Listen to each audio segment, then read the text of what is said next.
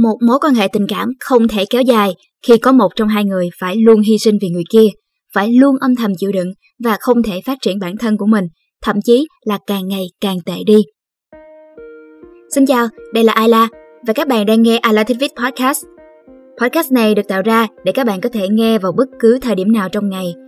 Đó có thể là lúc các bạn đang chờ xe buýt vào buổi sáng để đi học, hoặc lúc các bạn đang nằm dài trên chiếc thảm yoga ở công ty trong giờ trưa, hoặc là trong lúc các bạn đang rửa chén sau bữa ăn tối.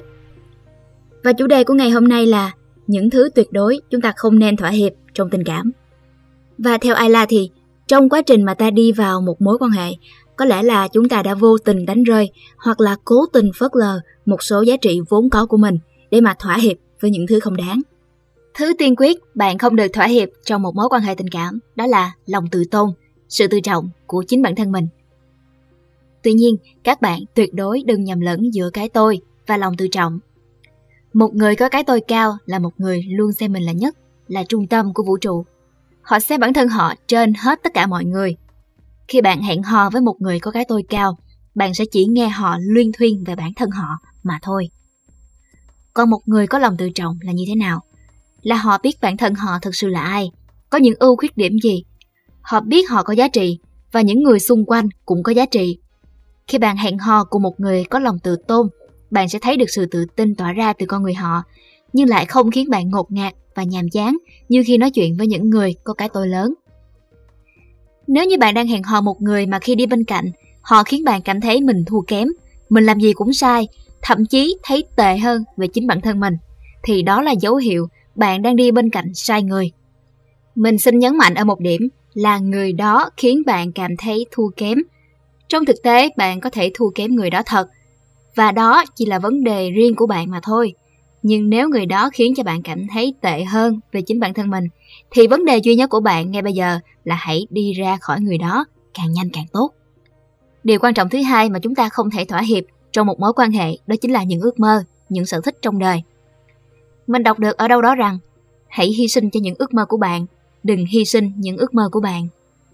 Bất kể trong giai đoạn nào trong cuộc đời, mỗi con người đều phải giữ cho mình những ước mơ để không ngừng phấn đấu về nó. Tuy nhiên, trong tình yêu, ta lại dễ mũi lòng, tạm gác qua những ước mơ của mình để theo đuổi ước mơ của người kia, hoặc thậm chí chỉ đơn giản là muốn dành nhiều thời gian hơn cho nửa kia mà thôi. Hãy tự hỏi bản thân, lỡ đâu khi cuộc tình kia kết thúc, ta còn lại gì cho ta hay không? Bên cạnh đó, nếu như bạn không có những ước mơ, sở thích riêng, thì cuộc sống của bạn sẽ trở nên nhàm chán. Mà không chỉ một mình bạn sẽ cảm thấy chán thôi đâu, một ngày nào đó nửa kia của bạn cũng sẽ thấy chán bạn, bởi vì họ không thể ở mãi bên một người mà không có những thứ mới mẻ để mà chia sẻ, để mà tìm hiểu. À, tất nhiên là cũng phải loại trừ cái trường hợp người kia cũng là một người nhàm chán ra nha. Điều thứ ba mà mình muốn nhắc đến ở đây đó là mối quan hệ với gia đình. Hãy thẳng thắn thừa nhận rằng những lời khuyên của gia đình, đặc biệt là mẹ của chúng ta, hầu hết là đúng. Bằng chứng là mình của những năm về trước đã từng xem nhẹ những lời khuyên của mẹ và cho rằng nó thật là lỗi thời. Thật may mắn là sau khi bước ra một vài mối quan hệ độc hại, mình đã nghiệm ra được rằng lời khuyên của mẹ mình luôn đúng đến 90%. Còn 10% còn lại, đó là do mình chưa chịu thừa nhận mà thôi. à, không biết các bạn sao nhưng mà hồi nhỏ mình đã xem nhiều phim có cái mô típ là bỏ nhà theo trai. Và hầu hết những người phụ nữ ấy đều có chung một mùi hương của cái nghèo cộng với một chút không hạnh phúc trong hôn nhân. Hồi nhỏ mình đã nghĩ những người phụ nữ này thật cao cả, biết hy sinh vì một tình yêu đẹp. Nhưng bây giờ thì... À, thực tế lên đi nào. Thật lòng mà nói, mình không muốn trở nên khắc nghiệt về điều này, nhưng hãy thành thật với bản thân đi. Cô gái nào cũng muốn có một cuộc sống đầy đủ về cả tinh thần và vật chất. Cách an toàn nhất là hãy tập lắng nghe lời khuyên của gia đình, nhất là mẹ của bạn.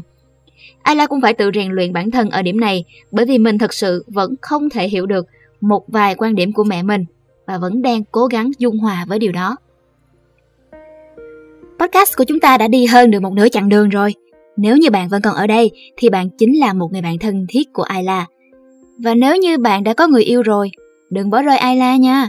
Bởi vì điều thứ tư trong danh sách những điều mà chúng ta không nên thỏa hiệp khi đang trong một mối quan hệ, đó chính là mối quan hệ với những người bạn bè thân thiết của chúng ta. Có thể bạn sẽ nói, làm người ai làm thế? Nhưng tin mình đi, Thật sự trên đời này vẫn còn tồn tại cái thể loại con gái có người yêu là quên hẳn đi sự tồn tại của bạn bè. Tự hỏi, nếu như sau này chuyện tình cảm trắc trở, liệu còn ai ở bên bạn để cùng tâm sự nữa hay không? Vậy cho nên, dù có người yêu rồi thì bạn cũng đừng bỏ rơi hội chị em phụ nữ của bạn, kể cả Ayla nữa, nghe chưa?